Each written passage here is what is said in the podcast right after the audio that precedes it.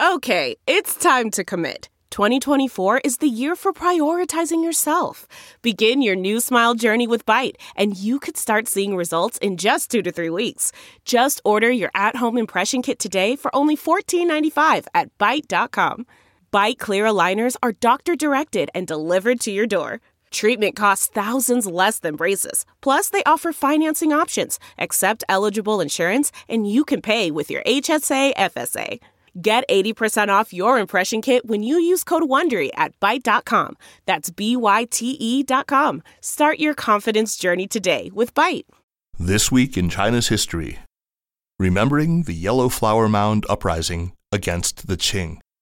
Written by James Carter. Published in the China Project. Read for you by Kaiser Kuo.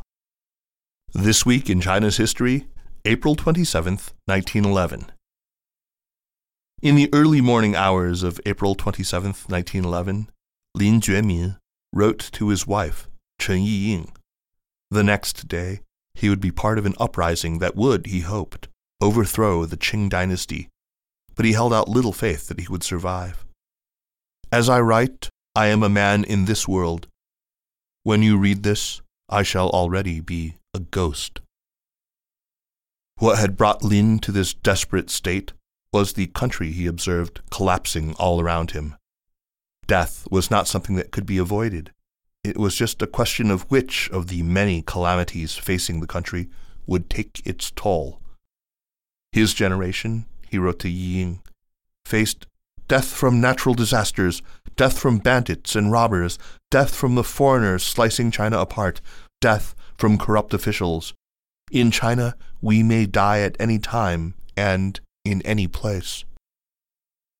As Lin wrote, there were just a few hours before the planned uprising, but such sentiments had been building in Qing China for some time.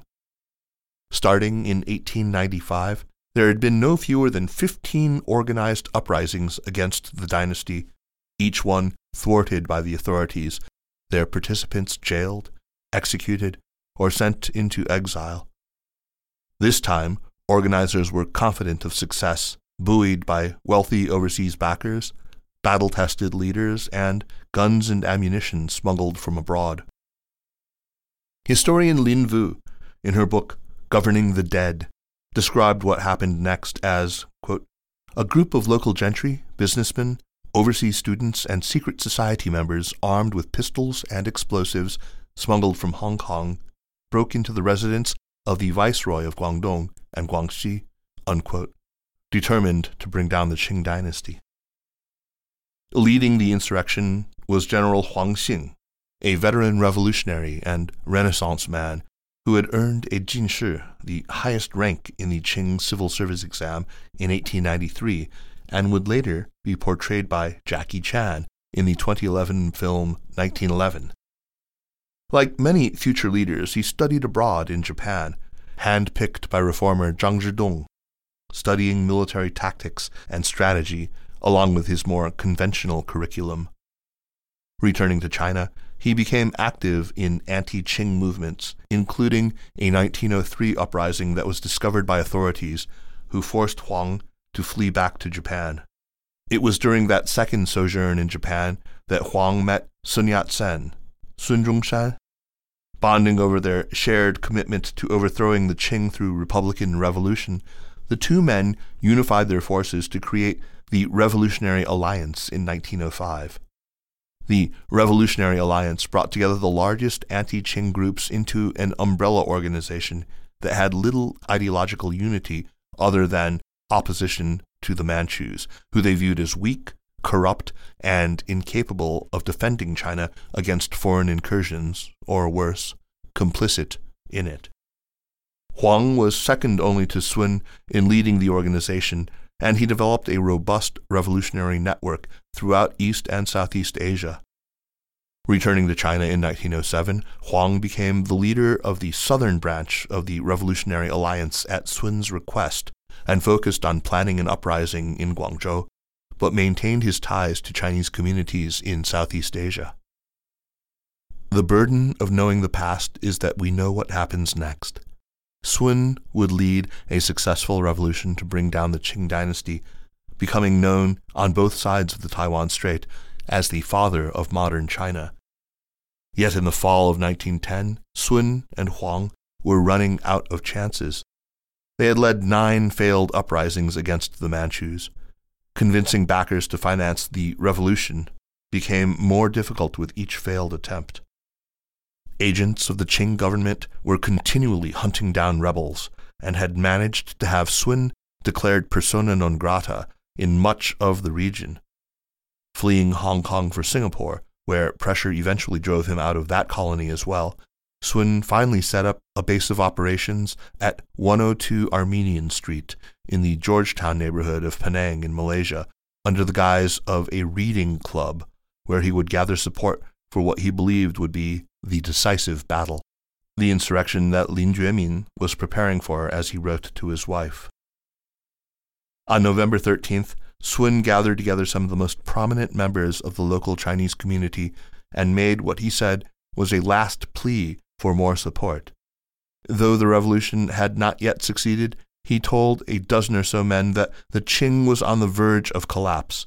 He needed one last chance, and if he failed, Sun declared, I will not trouble you again. The speech worked. Sun raised several thousand dollars on the spot and began planning the uprising that Sun assured supporters would topple the hated Manchus. A date was set for April 1911, and networks across East Asia went into action, buying guns and explosives in Japan, Hong Kong, and China, and smuggling them to Guangzhou. After an additional delay, plans went into action on April 27th. Huang Xing led nearly 100 revolutionaries, including Lin Juemin, to capture the Qing viceroy of Liangguang, i.e., the provinces of Guangdong and Guangxi, as a first step to taking the city. From there, the revolt would spread quickly as the brittle dynasty crumbled.